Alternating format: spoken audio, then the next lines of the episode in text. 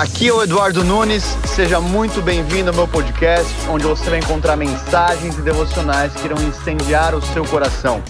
Hoje é uma data especial, hoje é domingo de Pentecostes. Quem que sabia isso? Quem que sabia? Levanta a mão aí.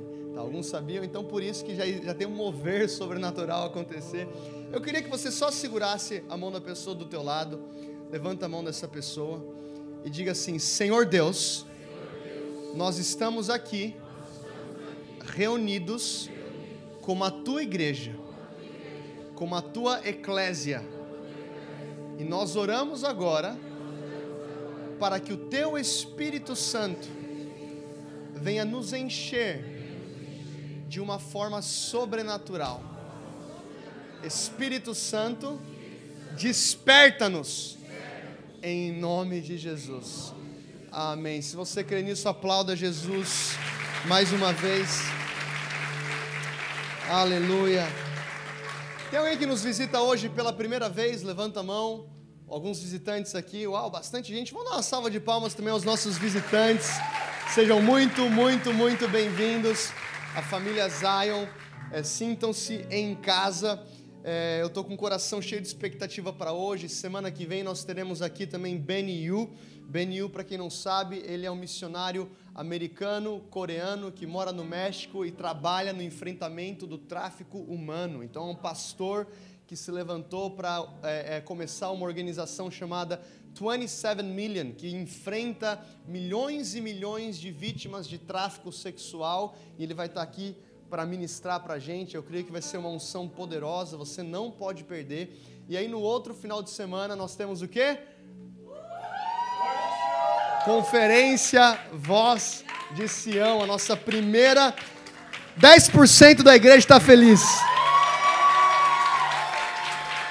É a nossa primeira conferência. Nós teremos aqui o pastor Tel Hayashi, pastora Júnia Hayashi, pastor Daniel Simão, Andy Bird, o líder do Descend, Emmy Ward, Dunamis Music. Vai ser poderoso e você não pode ficar de fora. Nós mudamos a localidade para caber mais pessoas mas nós temos aí não tantas vagas, então você pode garantir a tua vaga pós-culto. Não é um evento, eu creio que representa uma temporada. Nós estávamos em oração na sexta-feira por aquilo que Deus vai fazer nessa conferência. Alguns estavam aqui em oração. Levanta a mão, você que estava nessa oração de sexta-feira. Cara, a glória de Deus invadiu aquele salão e o nosso coração está cheio de expectativas. E tem a ver com aquilo que eu quero pregar hoje. Eu tenho pouco tempo, vou correr e a gente vai terminar em oração pelas crianças também, porque hoje Deus quer abençoar as crianças da nossa igreja e de Portugal. Mas o título da mensagem de hoje é A Espera de um Romper. Você que está anotando, escreve isso, coloca aí nos seus apontamentos. A mensagem de hoje é A Espera de um Romper. Diga comigo, romper. Deus tem milagres para mim, para você, para nossa igreja, para Portugal. E eu creio que esse Deus de milagres está aqui hoje para realizar alguma coisa na tua vida. Eu não sei o que, que você veio a precisar, mas Deus está aqui, Ele vai operar na tua vida. Eu queria que você abrisse rapidamente comigo em Marcos capítulo 9, vou ler rapidamente esse texto, versículo 17 ou 16. A palavra diz: Perguntou Jesus: O que vocês estão discutindo? Jesus desce de um monte, ele está lá no Monte da Transfiguração, e quando ele desce, existe uma multidão de pessoas que estão discutindo. E Jesus pergunta: O que vocês estão discutindo? E um homem no meio da multidão respondeu: Mestre, eu te trouxe meu filho que está com um espírito que o impede de falar. Onde quer que o apanha, joga-o no chão, ele espuma pela boca, arranja os dentes e fica rígido. Pedi aos teus discípulos que expulsassem o espírito, mas, diga comigo, mas, mas eles não conseguiram. E respondeu Jesus: Ó oh, geração incrédula, até quando estarei com vocês? Até quando terei de suportá-los? Tragam-me o menino. Então trouxeram, e quando o espírito viu Jesus, imediatamente causou uma convulsão no menino, e esse caiu no chão e começou a rolar, espumando pela boca. E Jesus perguntou ao pai do menino: Há quanto tempo ele está assim? Desde a infância, respondeu ele. E muitas vezes o tem lançado no fogo e na água para matá-lo. Mas, se podes fazer alguma coisa, tem compaixão de nós e ajuda-nos. Se podes, disse Jesus, tudo é possível aquele que crê. Diga comigo, tudo é possível aquele que crê. Se tem alguém que crê essa manhã, faz um barulho aí onde você está. Tudo é possível aquele que crê. E imediatamente o pai do menino exclamou: Eu creio, ajuda-me a vencer a minha incredulidade. E quando Jesus viu que uma multidão estava se ajuntando, repreendeu o espírito imundo, dizendo: Espírito mudo e surdo, eu ordeno que o deixe e nunca mais entre nele. E o espírito gritou, agitou violentamente e saiu, e o menino ficou como morto, a ponto de muitos dizerem: Ele morreu. Mas Jesus tomou pela mão e o levantou, e ele ficou em pé. E depois de Jesus ter entrado em casa, os seus discípulos lhe perguntaram em particular: Por que não conseguimos? Conseguimos expulsá-lo? E ele respondeu: Essa espécie só sai pela oração e pelo jejum. Senhor Deus, santificado seja o teu nome, santa é a tua palavra, e nós oramos agora, traz revelação daquilo que está nesse texto.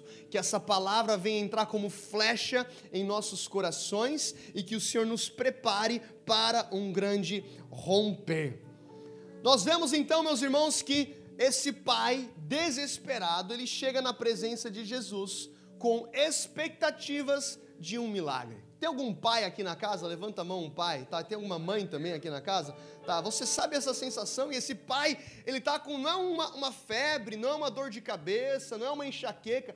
Aquele menino passava desde a infância por uma perturbação com causa espiritual, mas um impacto físico. Aquele menino, ele era surdo, ele era mudo. Aquele demônio é, é, é atrapalhava o desenvolvimento daquele menino, lançava ele no fogo e na água a ponto de tentar matá-lo, e aquele pai está desesperado.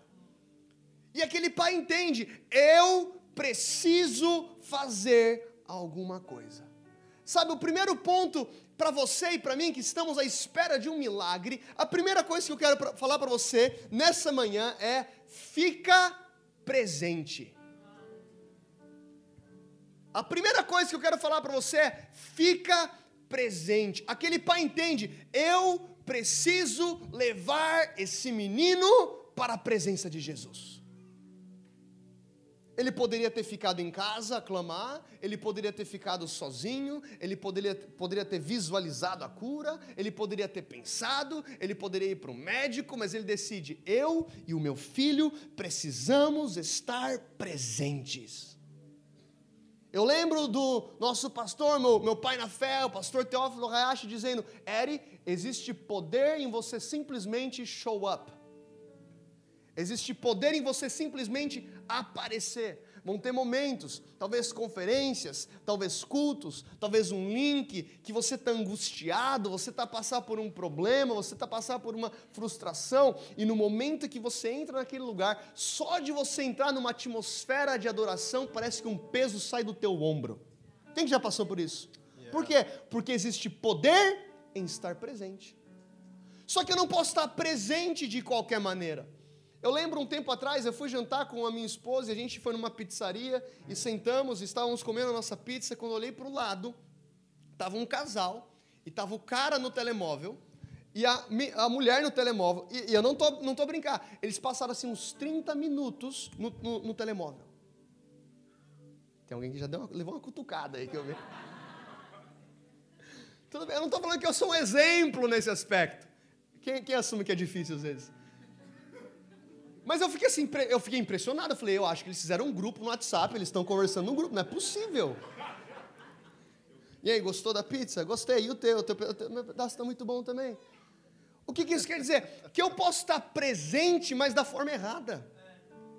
Eu posso estar presente em uma atmosfera, mas da forma errada. A gente vê isso quando aquela mulher que tinha um fluxo de sangue por 12 anos, ela toca Jesus, ao ponto de Jesus dizer: Quem me tocou? E os discípulos ficam assim: Meu Deus do céu, mas tem uma multidão te tocando, Jesus. E Jesus diz: Alguém me tocou porque de mim saiu poder. O que, que Jesus está falando? Tem muita gente presente, mas alguém está presente de maneira diferente.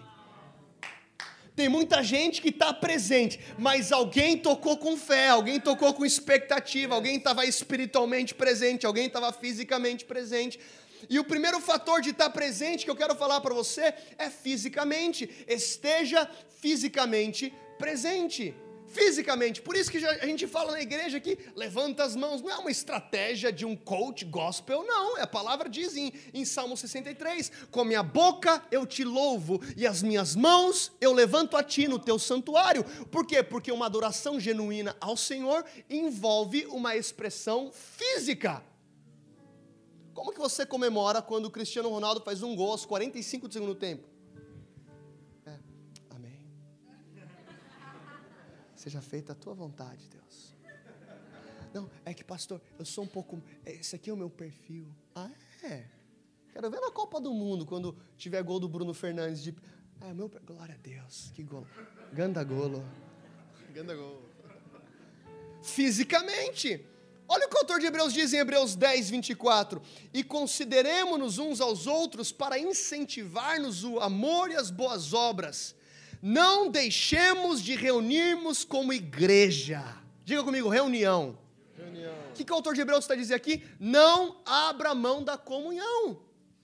Não abra mão da comunhão. É isso que ele está dizendo. Ah, pastor, mas você crê na igreja online? Eu creio na igreja que usa ferramenta online, mas igreja que igreja, a palavra diz que onde estiverem dois ou três reunidos em meu nome, ali eu se faço presente.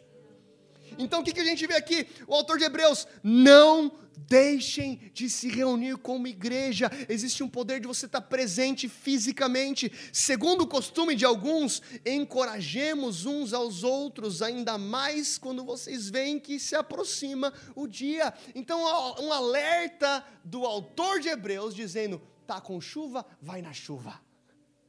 Tá difícil? Vai, oh, tá difícil? Vai, vai caminhando, anda. Eu lembro quando eu fui missionário na África, de repente chegou no altar, no momento da oferta, uma senhora, uma, uma cara bem velhinha, e ela vinha dançando com a oferta dela, com as moedinhas, ela colocou as moedinhas, e aí de repente o pastor, o missionário Gessé, que é um dos missionários que nós apoiamos como Zion Lisboa, Zion Church, ele vira para mim e fala assim: Eduardo, sabe de uma coisa? Eu falei: o quê? Essa mulher, ela vem para a igreja, ela caminha duas horas para chegar aqui.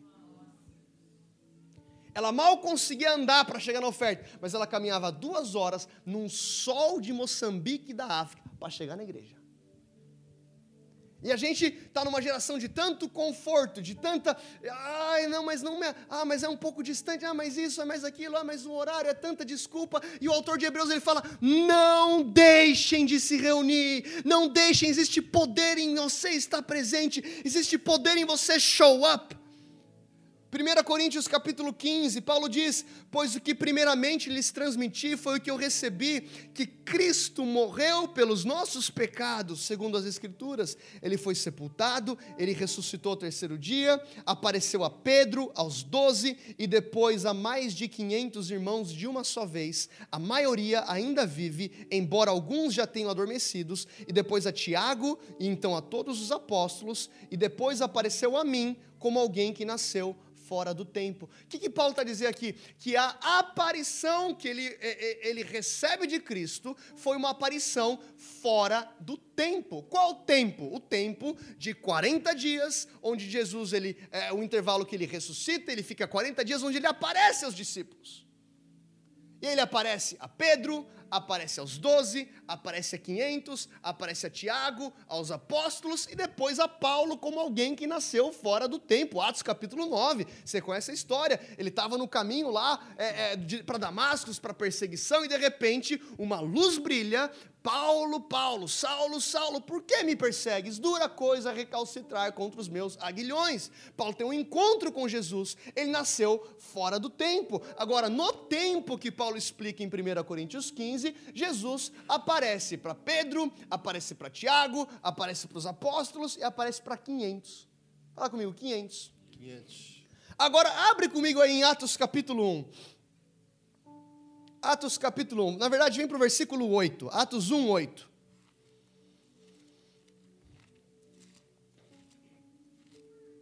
Atos capítulo 1, versículo 8, a palavra diz: Recebereis o poder quando vier sobre vós o Espírito Santo, e sereis as minhas testemunhas em Jerusalém, Judéia, Samaria, até o confim da terra. Diga comigo, poder. Versículo 14: E todos eles se reuniam sempre em oração. Diga comigo, oração. Com as mulheres, inclusive Maria, a mãe de Jesus, com os irmãos de Jesus, e naqueles dias Pedro levantou-se entre os irmãos um grupo de 120 pessoas. Diga comigo, 120. 120.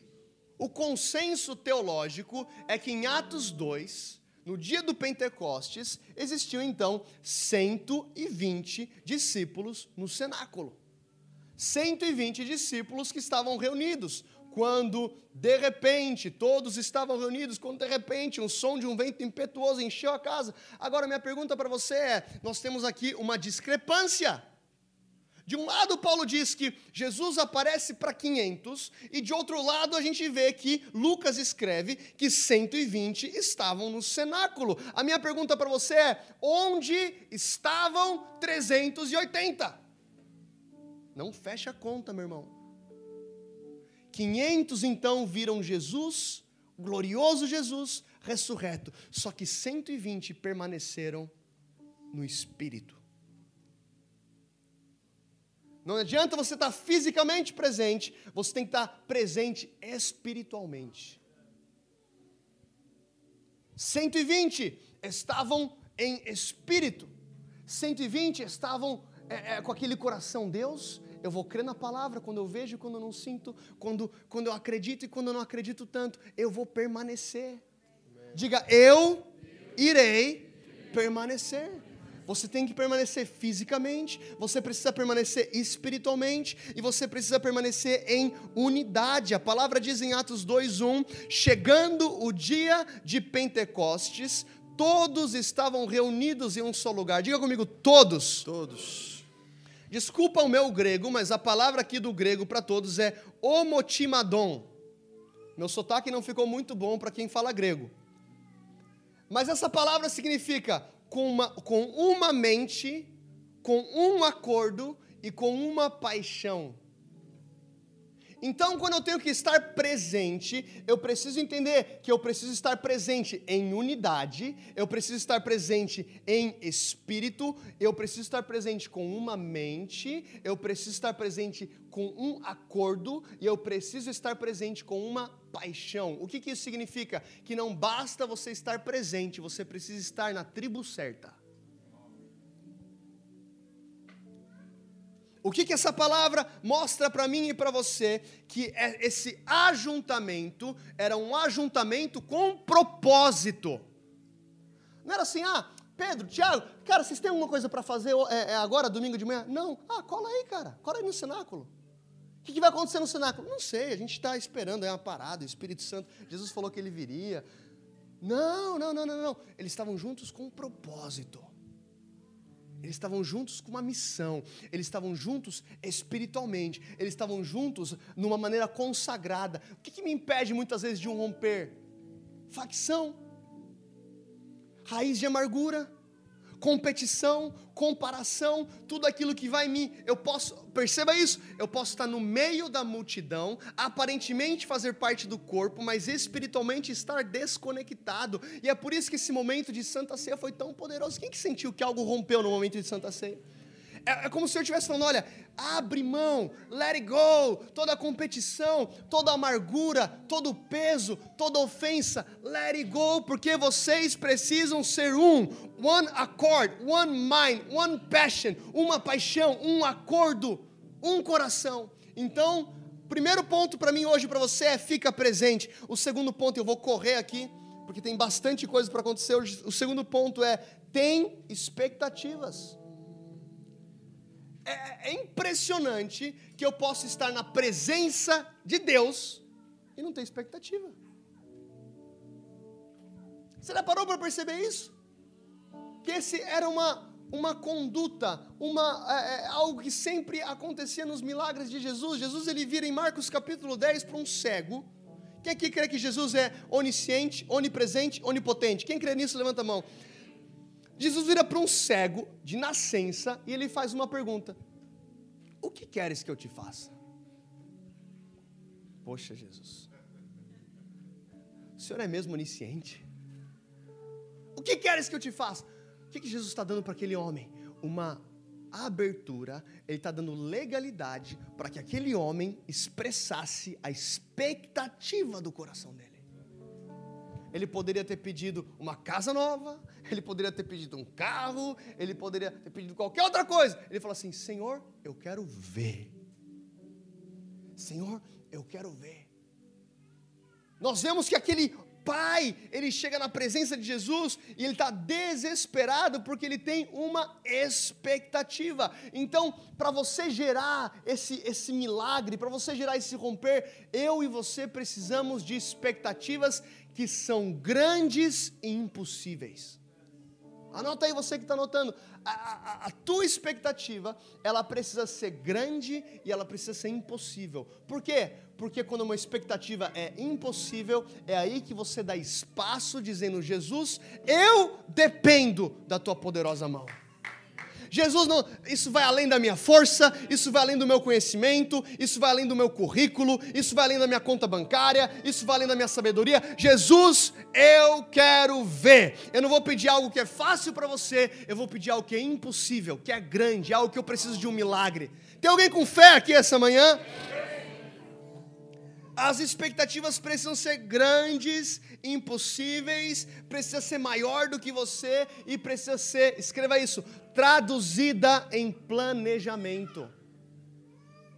Por que, que isso é tão importante? Eu vou abrir rapidamente aqui, 2 Reis capítulo 4. Depois disso, ela foi embora, fechou-se com seus filhos e começou a encher as vasilhas que eles lhe traziam. E quando todas as vasilhas, diga comigo, todas as vasilhas quando todas as vasilhas estavam cheias, ela disse a um dos filhos: Traga-me mais uma. Mas ele respondeu: Já acabaram. Então o azeite parou de correr.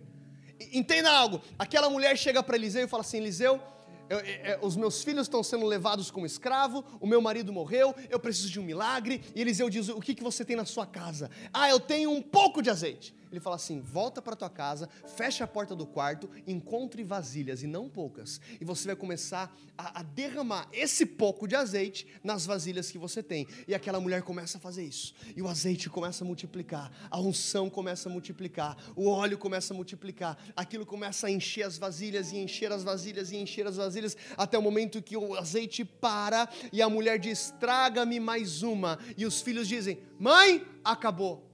A minha pergunta para você é: e se tivesse mais uma? E se tivessem mais cinco vasilhas? E se tivessem mais dez vasilhas? Eu garanto para você que aquele azeite ele continuaria a multiplicar. Muitas vezes eu não vejo milagre porque eu não planejo. Ah, três vasilhas está bom. Ah, duas vasilhas está bom. Ah, eu tenho chamado para as nações, mas eu nunca tirei o meu passaporte. Ah, eu tenho um chamado para tal país, mas eu não, eu não sei se eu preciso realmente aprender, estudar aquele idioma. Ah, eu tenho um, um chamado é, é, empresarial, mas eu não sei se eu preciso realmente fazer um business plan para minha empresa. Meu irmão, você quer viver um romper sobrenatural? Traduza a sua expectativa em planejamento. A palavra diz em Isaías 54: cante, ó estéreo, cante aquela que nunca teve filhos. Então o que, que Jesus está dizendo? Pra, o que, que a palavra de Deus, o Senhor diz para estéreo? Antes de você vi, viver um milagre, você vai gerar um milagre em adoração, você vai gerar um milagre em celebração, você vai gerar um milagre na presença de Deus. Canta, exulta de alegria. E depois ele diz: alargue o lugar da sua tenda, estenda as cortinas, não impeças. Então a palavra do Senhor para estéreo é: antes de de você ver um milagre, planeja, faz um quarto a mais. Planeja. Tem expectativas grandes e impossíveis, tem expectativas que são traduzidas em planejamento e tem expectativas que são depositadas em Jesus. Diga comigo, Jesus. É interessante que aquele pai chega para Jesus e diz: Jesus, se podes fazer alguma coisa. E o pai diz: Se podes, tudo é possível para o que crê. E o pai respondeu: Eu creio, ajuda-me a vencer a minha incredulidade. Para mim, esse é, é, é, o versículo mais difícil de entender da Bíblia.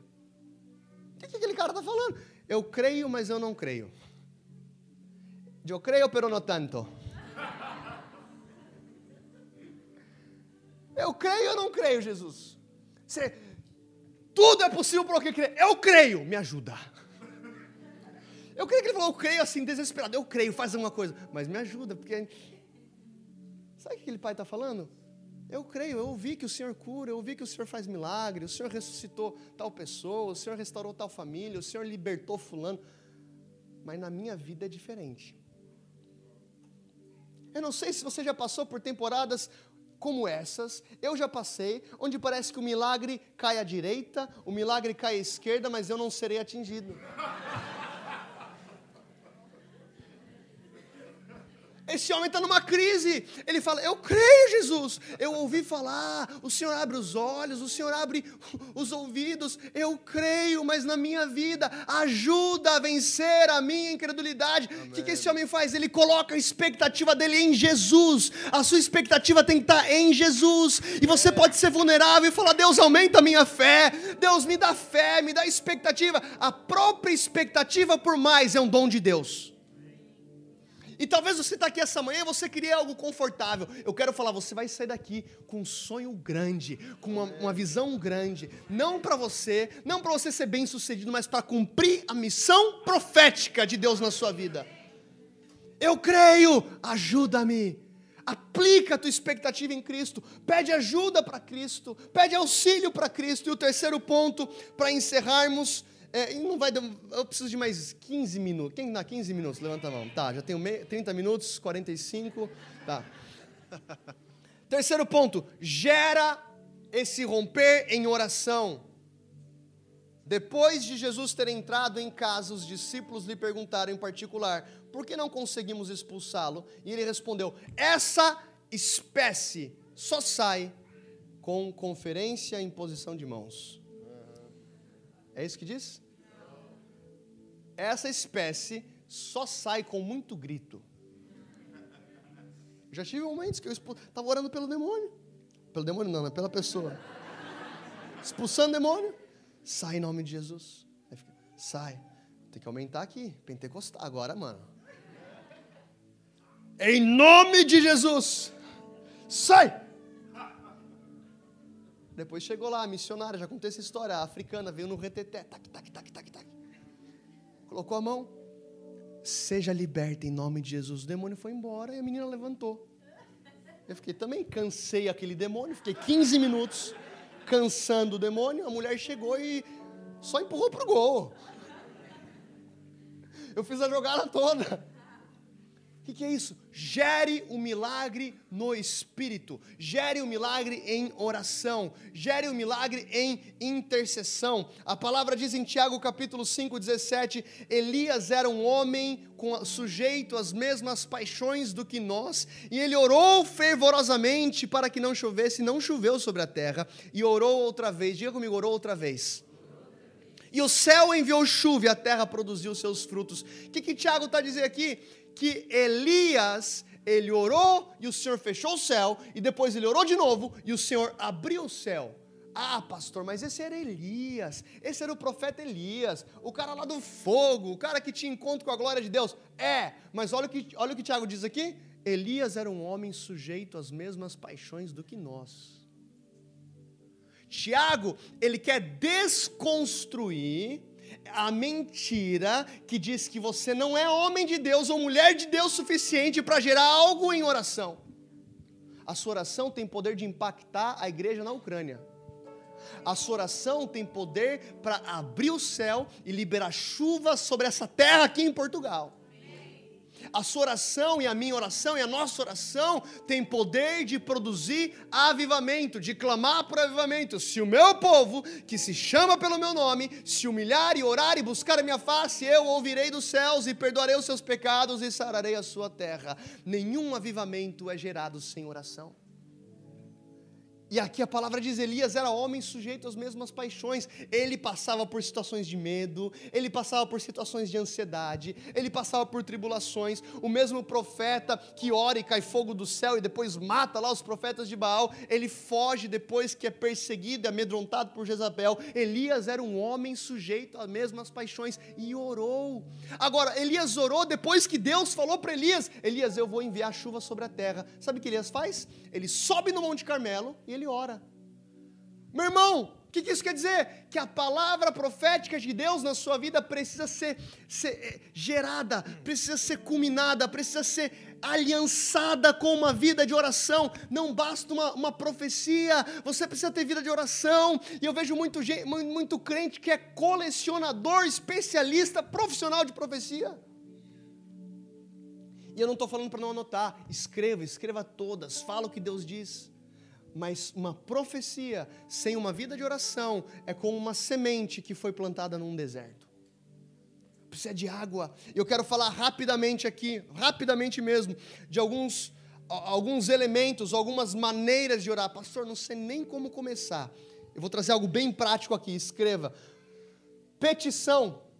Petição ou intercessão. O que, que é isso? É quando você entra na presença de Deus para pedir por você ou por alguém intercessão, você vai fazer ponte por alguém. Olha o que Paulo fala em Efésios 6,19: ore também por mim, para que quando eu falar, seja-me dada a mensagem a, fi, a, fim de que ousadamente torne conhecido o mistério do Evangelho. O que, que Paulo está dizendo aqui? Eu preciso da intercessão de vocês para que essa palavra seja liberada com ousadia e o mistério do Evangelho seja conhecido por toda parte. Paulo está dizendo: peticione, interceda por mim.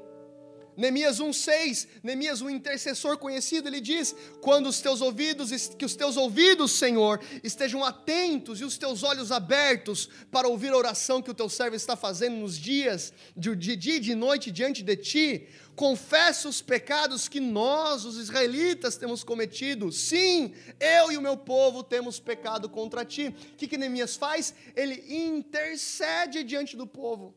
Ele fala: Deus, são os nossos pecados, são as nossas iniquidades. É o que Daniel fez. Ele entra em oração para peticionar por outra pessoa. Então, esse é o primeiro modelo. Qual que é o nosso problema muitas vezes? A gente não sai daqui. Então, a nossa vida espiritual de oração, ela se reduz, ela se resume a uma lista de presente para o. Não é Papai Noel aqui? Pai Natal. Então a gente começa a tratar o Senhor como se fosse o Pai Natal. Deus, eu quero no final do ano, se eu for um menino bom, uma bicicleta. E eu quero também um carro novo. E Deus, é, abençoe minha família. E Deus, eu peço, cura lá o meu, o meu, o meu chefe endemoniado, liberta a vida dele. Deus, eu peço por um aumento no meu salário. Deus, eu peço por isso, isso, isso. E eu não estou falando para você não pedir. Pedir, pedir, dar-se-vos-á, bata, bata e a porta será aberta. Peça, mas a minha vida espiritual e a sua vida de oração não pode se resumir ao primeiro ponto. Petição, diga comigo, petição. O segundo modelo aqui, diga comigo, gratidão. São orações onde você está na presença de Deus e você não vai pedir nada, você não vai clamar por nada, você não vai gritar lá para que Deus toque na vida do teu cachorro, você não vai pedir por uma libertação, você vai ficar assim, Deus, eu te agradeço e você vai condicionar a sua mente a escolher, a visualizar, a, a, a colocar os olhos naquilo que Deus está fazendo. Deixa eu falar algo para você. Antes de pedir por um aumento de salário, você vai falar assim: Deus, eu te agradeço por aquilo que eu já tenho. Lembra quando Jesus pega os cinco pães e dois peixes? Ele está diante de uma multidão com cinco pães, dois peixes. Ele olha para o céu e fala assim: Graças te dou. Imagina os discípulos. Vai. Manda ver, Jesusão. Graças te dou. O que, que ele está fazendo aqui? Ele tira os olhos daquilo que ele não tem, daquilo que é insuficiente, hum. e através da gratidão, ele coloca os olhos naquele que é o provedor de todas as coisas. Uau. Deixa eu falar para você. Oração de gratidão alinha a sua perspectiva. Oração de gratidão alinha a tua visão espiritual. Eu não conheço nenhum homem, nenhuma mulher de Deus que não tenha uma vida de gratidão. Quando você começa a ver, tem muita murmuração, tem muita reclamação, tem muita muito, é, é, crítica, muito, muito, muito, muito cinismo. Para, fala, Eduardo, para, vai agradecer. Agradece por aquilo que você tem. Ah, pastor, não sei nem mais o que agradecer. Já pensou em agradecer pela salvação? que eu e você estávamos fadados a uma vida no inferno sem Jesus e Deus enviou o seu único filho para morrer naquela cruz e agora através desse sacrifício você tem acesso à eternidade e é por isso que o salmista diz: Deus, renova em mim a alegria da salvação. Então nós precisamos gerar isso em gratidão. Salmo 103, 2: Bendiga ao Senhor, ó minha alma, e tudo que é em mim, louve. Alma, não se esqueça de nenhum dos seus benefícios. O que, que o salmista está dizendo aqui? Alma, eu vou te forçar. Você vai fazer a lista para agradecer aquilo que Deus já fez. Quem pode dizer amém para isso? Amém. amém. Paulo diz aos Efésios 1,16: Eu não deixo de dar graças por vocês, mencionando-os em minhas orações. Paulo está dizendo para a igreja: Eu não paro de agradecer por vocês. Eu estou feliz com esse mover de Deus. Eu constantemente estou na presença de Deus. Eu agradeço a Ele por aquilo que está acontecendo em Efésios. Terceiro modelo: oração de declaração. Então, esse é o momento que você vai declarar. A palavra diz que existe na língua o poder da vida e o poder da morte. E tem muitas vezes que a gente não vive o romper porque nós emprestamos a nossa língua para o diabo. Pastor, como é que eu empresto a minha língua para o diabo? É quando você começa a falar: ah, não vai dar, ah, eu não vou conseguir, ah, sempre foi assim, ah, eu estou enfermo, ah, eu estou isso, ah, eu sou aquilo, ah, a minha família sempre foi assim. Então as suas próprias declarações estão indo contra, estão no contrafluxo daquilo que Deus quer fazer na tua vida. Faz sentido isso aqui? E, e, e nós vemos que a declaração é poderosa. Não é uma declaração, eu quero aqui cutucar um pouco, às vezes até nós como pentecostais ou carismáticos, não a declaração pela declaração. Eu vou inventar aqui, deixa eu ver, Ferrari vermelha. Ferrari vermelha apareça!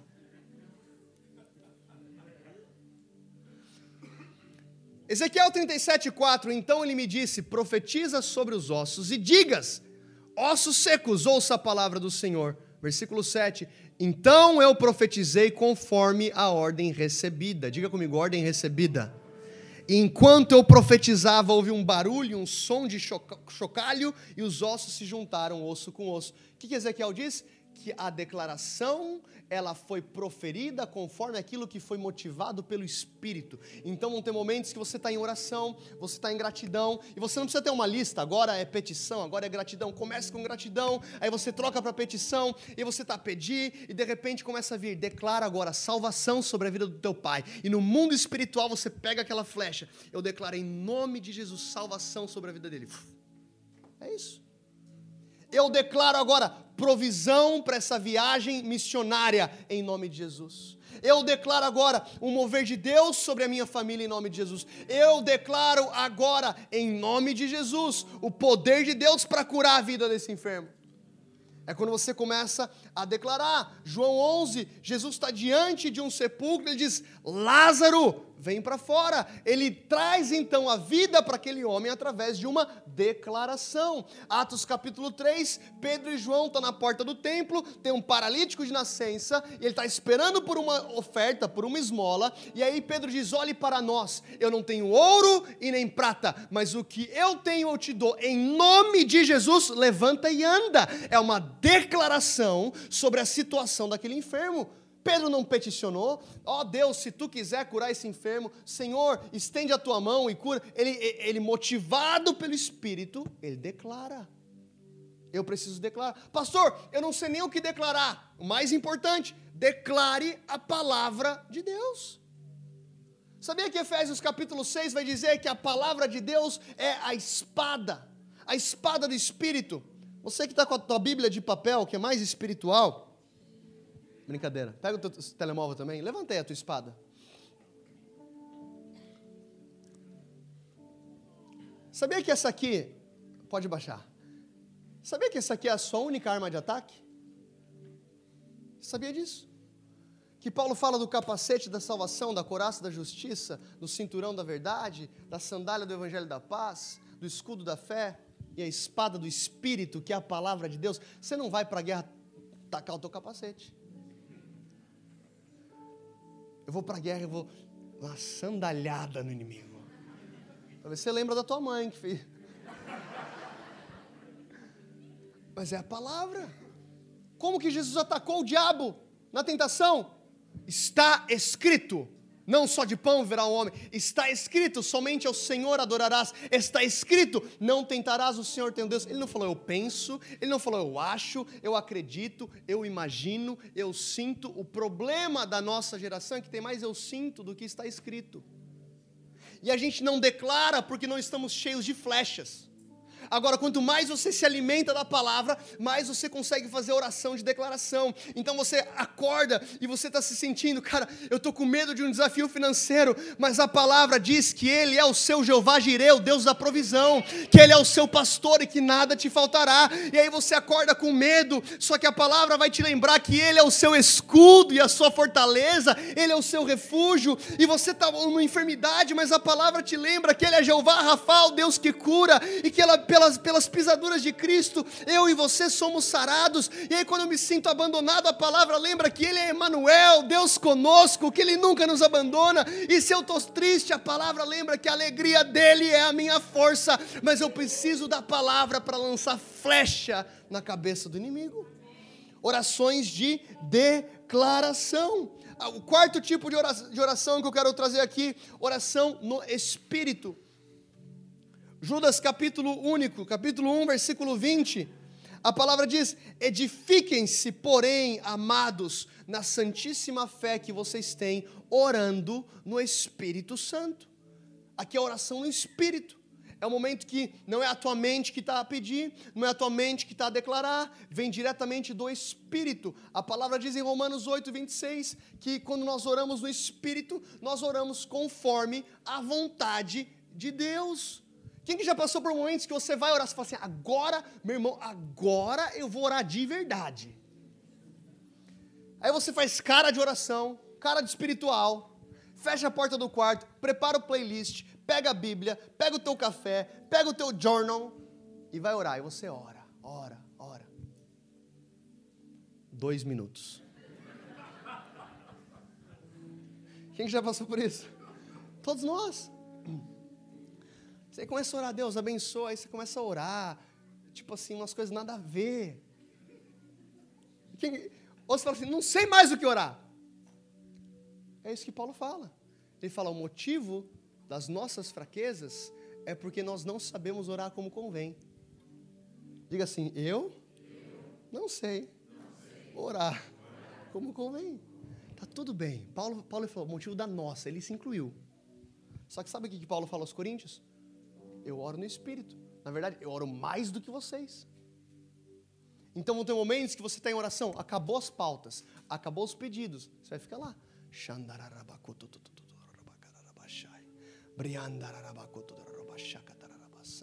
Vão ter momentos que você está se preparar para ir para o trabalho. Ah, pastor, mas não é muito espiritual, não é muito automático. Como é que você vira a chavinha assim? Vai treinando, é como se fosse um ginásio. E talvez no início tem que ser um pouco metódico. Agora eu vou ficar cinco minutos. E você fica lá, coloca lá o Jason Upton, coloca lá Alto Monte. Fica lá. O que, que você está fazendo aqui? Judas 1,20.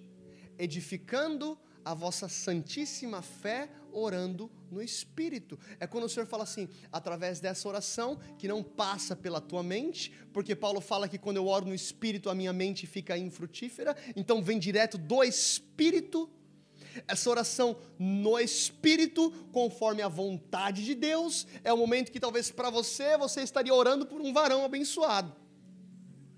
Mas no Espírito, o Espírito Santo está dizendo: fortaleça o teu filho, Senhor. Enche ele, enche ela, quebra a carência, enche ele com a tua glória, leva ele para um lugar de santificação, usa a vida dele lá naquele lugar é o próprio Espírito. E na tua mente infrutífera, você está assim: eu não sei nem o que está acontecendo, mas o Espírito Santo está orando por você conforme a vontade do Pai. E quinto tipo de oração. Pode ficar de pé junto comigo, a banda pode vir aqui. O quinto tipo de oração. Diga comigo: exaltação. O que é esse tipo de oração? Você não vai peticionar, você não vai agradecer, você não vai declarar, você não vai orar no espírito, você vai simplesmente, através das tuas palavras, exaltar o nome do Senhor. Êxodo capítulo 15, versículo 2, A palavra diz: O Senhor é a minha força. Diga comigo: O Senhor é a minha força. O Senhor é a minha canção. Ele é a minha salvação. Ele é o meu Deus. Eu o louvarei. É o Deus do meu Pai. Eu o exaltarei. O que, que é isso? Isso é adoração. Você não consegue can cantar o dia inteiro. Graças a Deus por isso. Nós não conseguimos. Agora, a sua vida de oração através da exaltação é uma adoração que sai em palavras. É quando você está no carro e você está, Deus, não há ninguém como o Senhor. Deus, o teu nome é maravilhoso, conselheiro, Deus forte, Pai da eternidade, príncipe da paz. Deus, eu te exalto, não há ninguém como tu. É o momento que você começa a construir uma atmosfera de adoração através das tuas palavras. A palavra diz em Salmo capítulo 22, versículo 10: Ó oh Deus, tu és o meu Deus, é exaltado em meio aos louvores do teu povo. Então, quando você começa a declarar a verdade de quem Deus é, a presença de Deus que é onipresente, que está em todos os lugares da terra, através da sua declaração, ela é convidada para invadir um ambiente e se manifestar. É por isso que em Isaías capítulo 6, os serafins estão dizendo: Santo, Santo, Santo é o Senhor dos exércitos. Santo, Santo, Santo é o Senhor dos exércitos. Toda a terra está cheia da sua glória. E a palavra vai dizer que os umbrais do templo tremeram e a casa se encheu de fumaça. Exaltação. Você quer mais um versículo de exaltação? Isaías 24, 14, a palavra diz: Ergam as vozes, cantem de alegria, desde o ocidente aclamem a majestade do Senhor, deem glória, pois, ao Senhor no oriente, e nas ilhas do mar exaltem o nome do Senhor, o Deus de Israel. Aonde você está agora? Levanta as tuas mãos bem alto.